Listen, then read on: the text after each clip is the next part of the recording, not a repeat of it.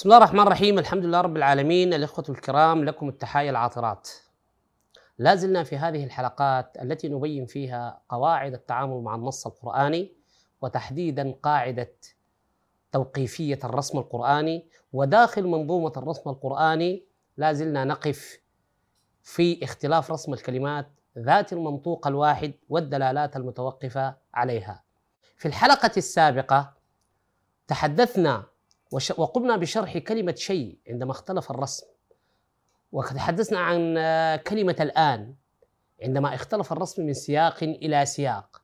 وقلنا أن الأمثلة كثيرة لا يمكن أن تحصر ولا تعد بل قد تنتهي من عمر الإنسان وهو يبحث في هذا الجانب. الكنوز والمعاني والدلالات المترتبة على الرسم القرآني. فمثلا كلمة الميعاد في القرآن الكريم جاءت في أربع مواضع. في موضع واحد حذفت الألف. كلمة الميعاد لا تجد الألف مثبت. وفي ثلاث مواضع أخرى نجد أن الألف مثبتة. عندما يثبت الألف في كلمة الميعاد إشارة على أن الميعاد الموصوف هنا ميعاد بعيد. لم يتحقق إلى الآن. بل هو بعيد عندما يتحدث الله سبحانه وتعالى عن ميعاد الآخرة واليوم الآخر. إن الله لا يخلف الميعاد. تجد الألف. الألف هو الإشارة إلى أن هذا الميعاد لم يأتي زمانه بعد. إشارة للبعيد. ربنا إنك جامع الناس ليوم لا ريب فيه. إن الله لا يخلف الميعاد. ستجد الألف.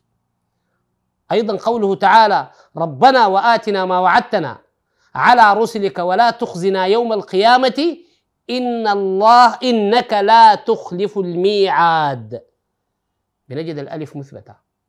ولكن في موضع واحد في القرآن الكريم جاءت كلمة الميعاد مع أن النطق أو اللفظ واحد ولكنها جاءت محذوفة الألف مكتوبة الميعد لأنها تتحدث عن ميعاد وقع وانتهى زمانه. انظروا إلى فارق الدلالة والمعنى. وهو الميعاد الذي وقع بين جيش النبي عليه الصلاة والسلام وجيش المشركين في ميعاد غزوة بدر. ونحن نعلم أن غزوة بدر قد انتهت. قوله تعالى إذ أنتم بالعدوة الدنيا وهم بالعدوة القصوى والركب أسفل منكم ولو تواعدتم لاختلفتم في الميعاد. نحن ننطقها الميعاد ولكنها محذوفة الألف إذا رجعت إلى القرآن الكريم. ستجد أنها الميعد والألف هو ألف خنجري وليس ألف مد مثبت. ليس هذا فرق واضح في الدلالة؟ الآن يأتي السؤال المحوري. ماذا نستفيد من الرسم القرآني؟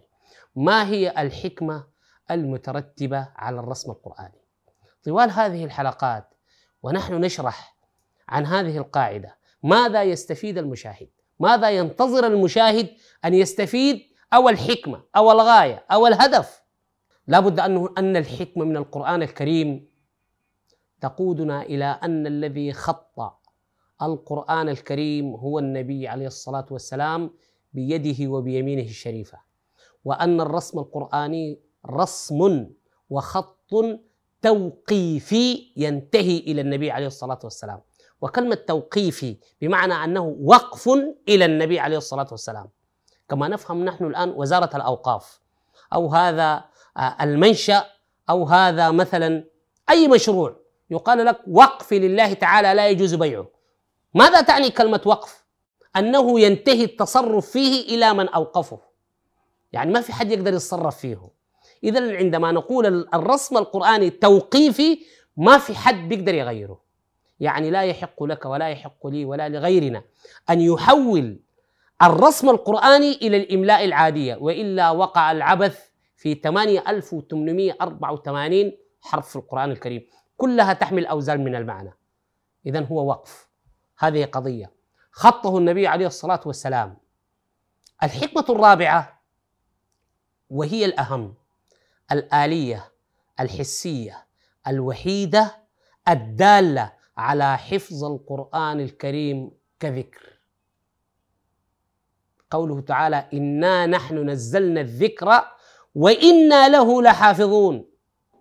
ليس هذا ادعاء إنما بيان بالعمل مشاهد. ولو أي شخص حاول أن يعبث في منظومة الرسم لغير فيه. وبالتالي لا أحد يستطيع أن يستصهر القرآن من حفظه ويتقيد بالرسم الموجود في المصحف. هذه هي آلية الحفظ. وننتبه على أن الله سبحانه وتعالى لم يقل إنا نحن نزلنا القرآن وإنا له لحافظون. لو أن الآية قالت القرآن لما استطاع احد أن يؤول فيه أو يفسر فيه. إنما تتحدث عن الذكر والذكر هو وصف من أوصاف القرآن ويعني الفيديو الصورة والصوت. لا تستطيع أن تدخل آية واحدة في منظومة النص وإلا أن تكون عالما ما هي مدلولات الرسم فيه. هذه من الحكم العظيمة من الرسم القرآني. وبالجملة كل هذه الحلقات التي تحدثت فيها معكم عن الرسم القرآني أريد أن أدخل منها إلى القاعدة الأم التي بني عليها كل هذا البرنامج. وهي مكان اتفاق بين المفكرين المعاصرين ولم يشذ عنها أحد وهي نفي التطابق نفي تطابق المعاني. طيب علاقة الرسم بنفي التطابق شنو؟ هي ضرورة عقلية منطقية للتفكير السليم. وهي إذا كان اختلاف رسم الكلمة ذات المنطوق الواحد أدى إلى اختلاف في المعنى. كلمة واحدة اختلف رسمها من هنا إلى هنا. بناء على هذا الرسم اختلف المعنى.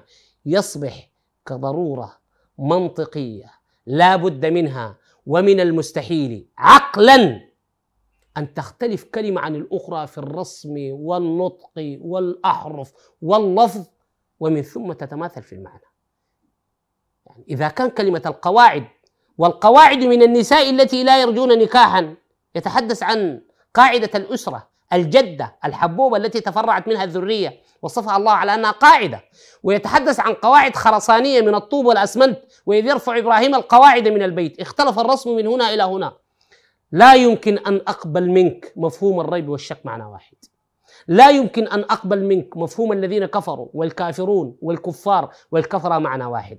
لا يمكن أن أقبل منك الوفاء والموت معنى واحد. لا يمكن أن أقبل منك الذين آمنوا والمؤمنون معنى واحد. لا يمكن أن أقبل منك الذين هادوا واليهود معنى واحد. لا يمكن أن أقبل منك الذين أوتوا الكتاب والذين أوتوا الكتاب من قبلكم والذين آتيناهم الكتاب معنى واحد. لا يمكن أن أقبل منك الذين قالوا إنا نصارى والنصارى معنى واحد. لا أقبل منك ولا أقبل منك ولا أقبل منك ولا أقبل آلاف الكلمات في القرآن الكريم.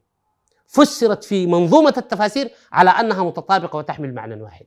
إذا هذه القاعدة ستترتب عليها عشرات القضايا الفقهية والأحكام التشريعية التي نهدف منها إلى تغيير الواقع الملح.